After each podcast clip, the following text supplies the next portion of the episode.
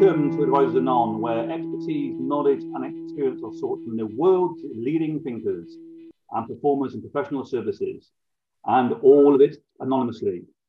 Their purpose is to openly share with no ulterior motive. And today's topic is focused around how to allow your team to work where and where they like, and trusting your team as they are far better than you think they are. So, Mr. Anonymous Speaker, without naming yourself or your business, why should the audience listen to you? Please give us some credibility.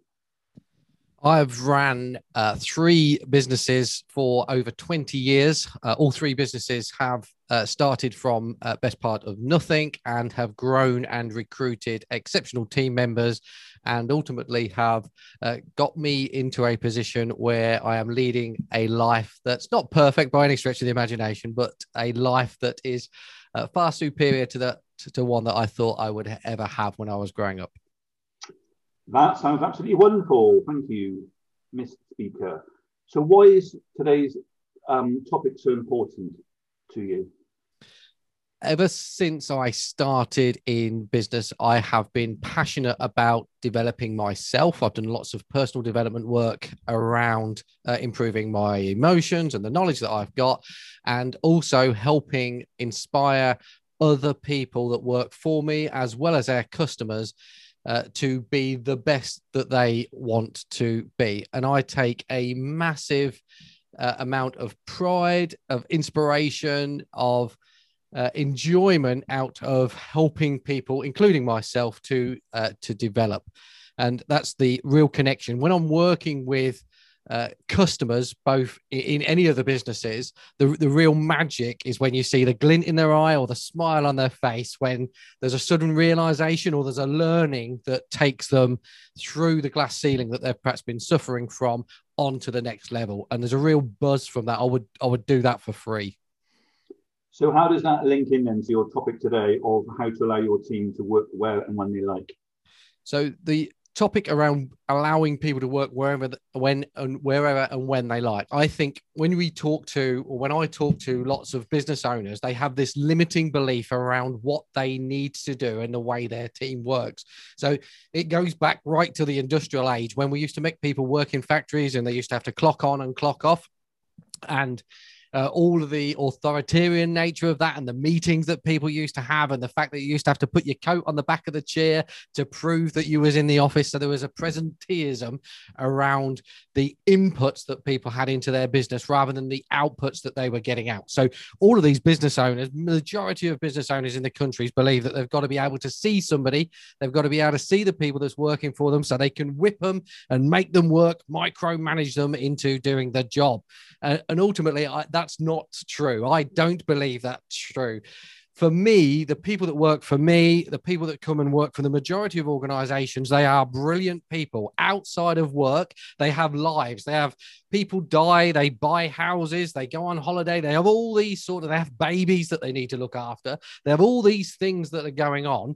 And then they turn up at work and we treat them as idiots. We tell them exactly what it is that they've got to do. They've got to be at the desk at nine o'clock. They've got to clock off. They can't look at Facebook. They can't, there's 101 rules that we've created in order for them not not to be a part uh, for them not to uh, be something that we don't want them to be. So we mistrust them. Whereas if you take people and say, right, okay, these people are all human, they all have their flaws, but generally speaking, they're coming and wanting to work to your organization in order to improve what it is that you're doing, and you trust them to do it, then what you'll get is faster efficiencies because you don't have to have the rules. People come up with new ideas, they expand the the overall knowledge of the organization and then that trust that you give them then flows out into the customers and it just for me it just seems an absolute common sense way of working the old fashioned way of people clocking on and clocking off and doing this and doing that just seems completely uh, abstract to me now so the first point I would like to, I didn't realize you were that old, that you were actually in, in the factories many, many years ago. so um, thanks for sharing with that. So this is you mentioned the word mistrust and also you mentioned the word trust. And there's a lot of business owners, managers who are fearful of letting their team, or sorry, to trust their team, you know, have a um, a space to work in, which is not going to be, as you say, on the clock. So, how do you get over this kind of distrust issue or your own mistrust issue?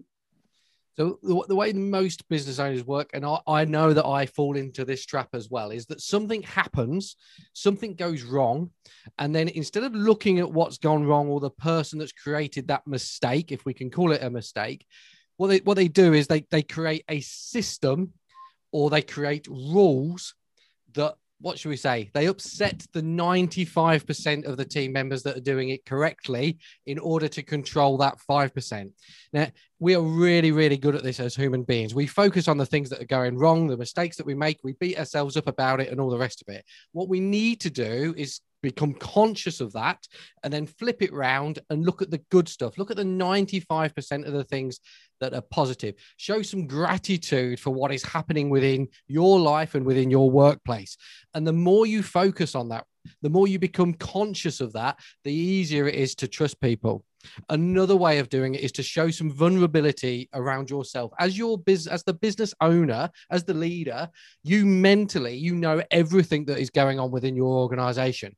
And however much you think you share that with your team, your team never truly, obviously, know as much as you do. So they don't know whether you're going to walk into the office this morning or walk into the off uh, the factory this morning and make people redundant. You can say that you're not going to do it, but there's always that element of doubt in the back of the team members' mind. So we've always got that upper hand, if you want to call it that, over and above your team members. So the more vulnerable you can be, the more conscious you can be about the way that your emotions and your attitude affects the team, the more you can share about your own insecurities will increase the trust, will increase the respect, and ultimately the commitment of your team members in order for them to grow with you.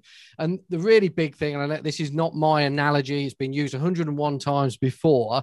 We as business owners very often think that we're playing singles with the opposite per- with our team members. So we're on the opposite side of the tennis net and we're batting the ball backwards and forwards. It's a it's an it's a competition with the team.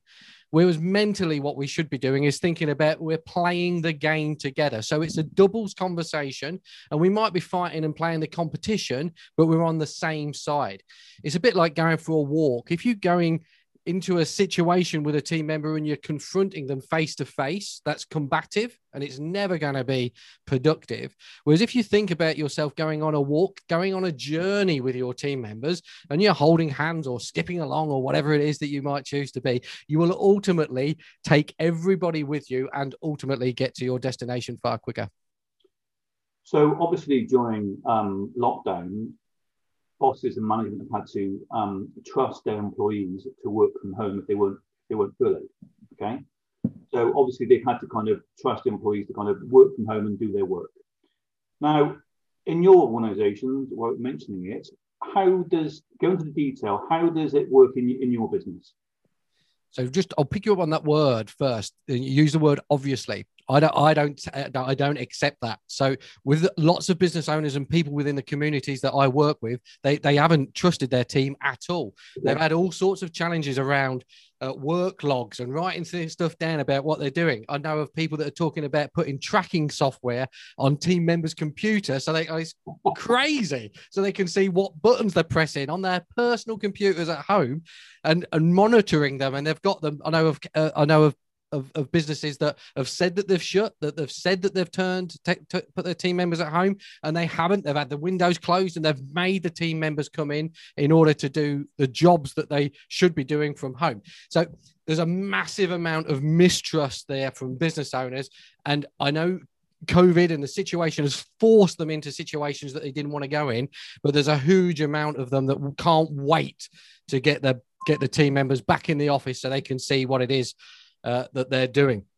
Now, ultimately, within the businesses that I work, as I say, they can work wherever they like and whenever they like. So in March 2020, when we got shut down, basically they came in the following morning, they picked up their personal possessions that they didn't want to leave in the office, and they went and worked from home.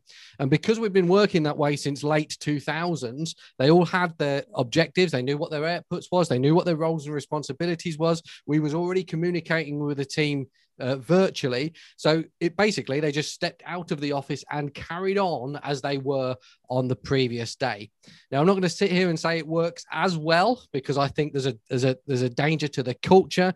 It's, it's very difficult to create the small talk uh, and the bonding when people work uh, separately. You have to work at it far more than what you do if you walk into the office or walk into the workplace and you can have a conversation about what happened on EastEnders last night. So you have to make the effort to do it. But ultimately, um, as long as you've trusted them, you've defined what it is that you want them to do. It's basic economic. You pay somebody in return for an output. And uh, as long as you've got clarity over what that is, I can't see any reason why they can't deliver it. Perfect. So you mentioned before about efficiencies. Um, so in your business, by allowing them, to, by trusting them to do what, where they want to work from, whatever it is, have you seen your efficiency rates go up? Ma- massively. So, so can I you, can you quantify that into kind of percentages or value, please?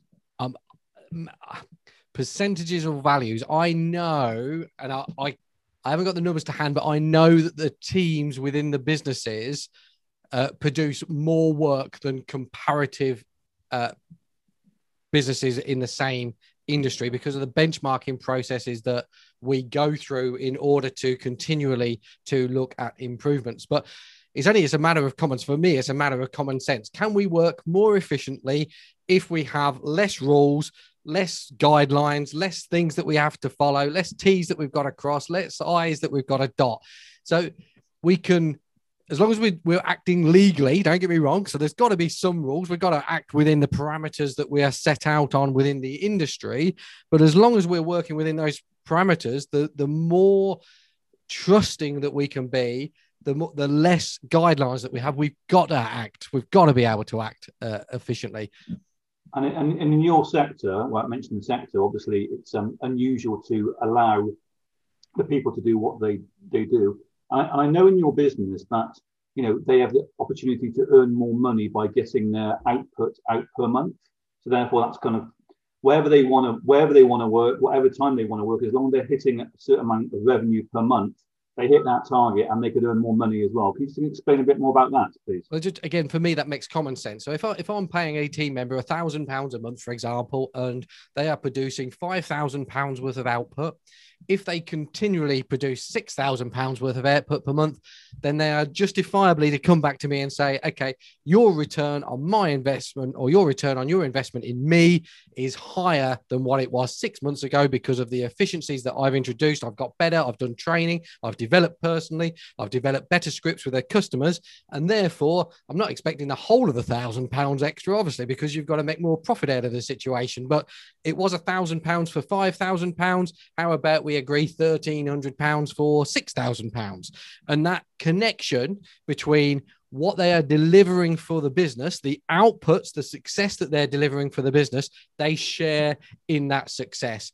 Now, I've always been a firm believer that somebody should be paid for what they produce individually and then as an organization, if the organization produces more than the sum of the parts, then any bonus, because we're working together as a team, then that should be uh, shared across the individuals as well. So there's always two points commercial salary for commercial output. And then as an organization, if there's anything left over or as a bonus, we go over and above the sum of the equal parts, then we uh, distribute that as a bonus.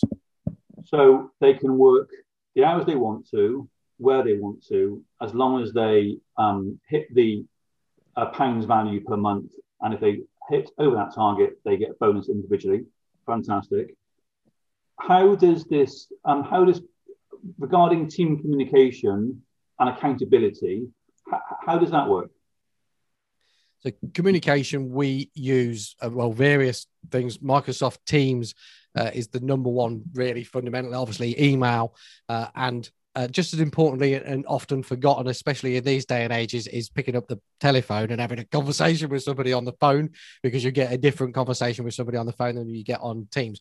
So, as I said at the beginning, communication is is vital uh, within this system, all meetings are voluntary. So I can't make somebody come to a meeting. And therefore, that drives you to make the meetings good enough for somebody to come along to it. Because if they come along and they get value out of it, it helps them work better, more productively, and therefore they get more money. So all the systems work exactly the same, other than the conversations or the meetings are voluntary.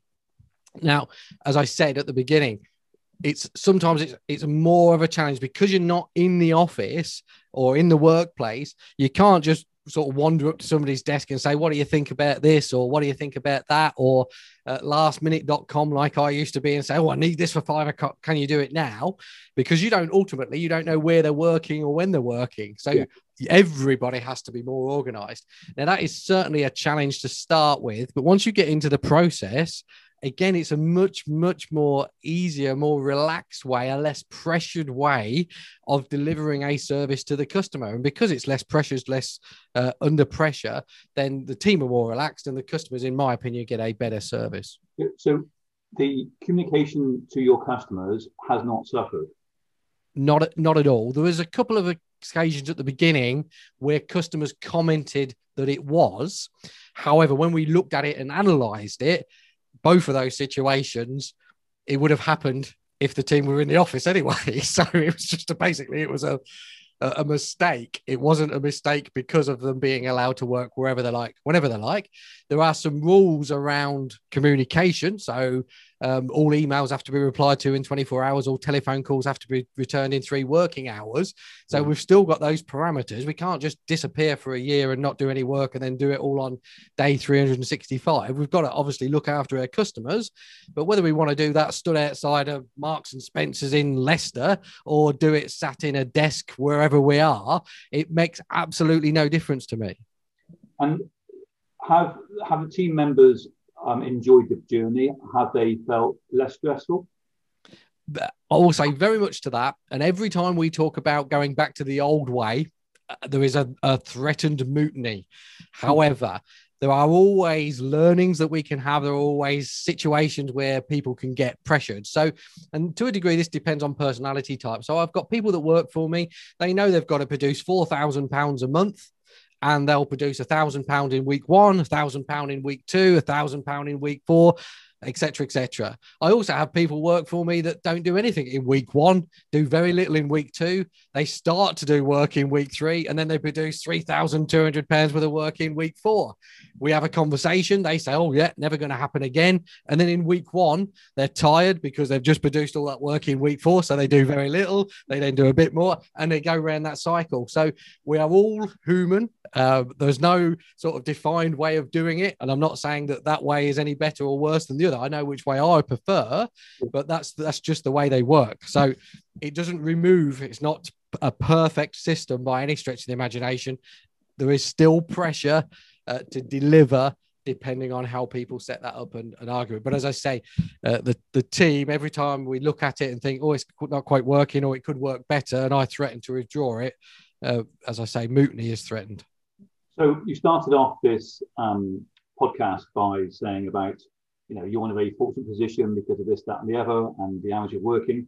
And then you went on to say about having gratitude for the team, showing yourself as a leader and being vulnerable.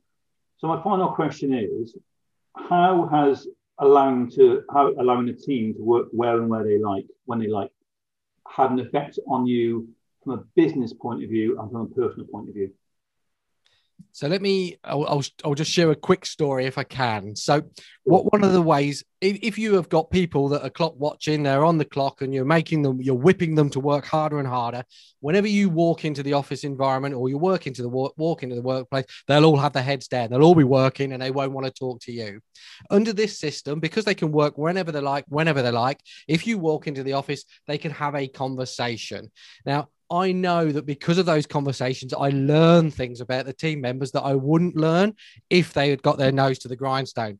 And if you listen to what they're telling you, they, you'll pick up things that they need, things that they want.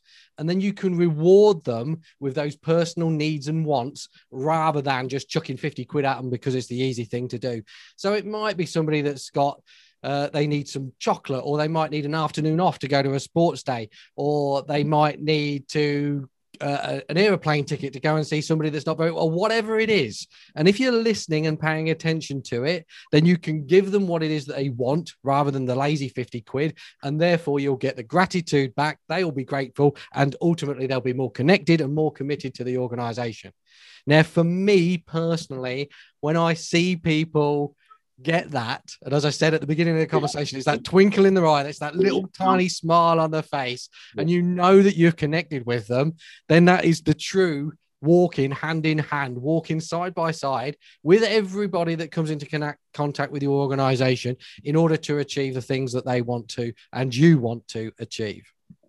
And so, therefore, get that from business and a bit of personal. And how is how is this kind of way of working affected you personally? More time or more time off or what? what? massive. So I, I, talk about this all the time. I've got uh, two young children.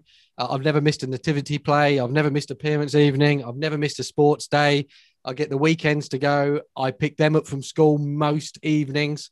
Uh, so at, at, half past three, I'll go and pick them up from school. I get the opportunity to take them to school, uh, etc. So uh, as much as I am a working father and uh, I am very committed to the job and the role that I do, I, I can be flexible around both of those two children and uh, my wife as well in order to be I'm going to say where I need to be when I need to be there, but I don't need to be there. Obviously, I want to to to be there, uh, and that opportunity also expands out to the team. So if they want to be at the sports day next week or at the Christmas nativity play, then they can take that time without seeking God's permission to give them the ability to go and watch the nativity play. They could just go and and watch the nativity play, and then they can work in the evening, or they can work the following morning, or or or whatever. So yeah, it um, but it's I very often describe it as a grown up way of working. So we are all adults, we are all grown up. And if we treat each other as grown ups, then that can only be a positive thing. No, I love it. I love the fact that the, the trust that you've given and treating them as, as you said, humans and adults and doing what they what they want to do when they want to do it, it's going to have an effect on for the business and for the personal, uh, for the personal side, for you and for them. So on that note, thank you, Mr. Uh, Anonymous Advisor. And if you want to allow your team to work where and when they like, then put it in place.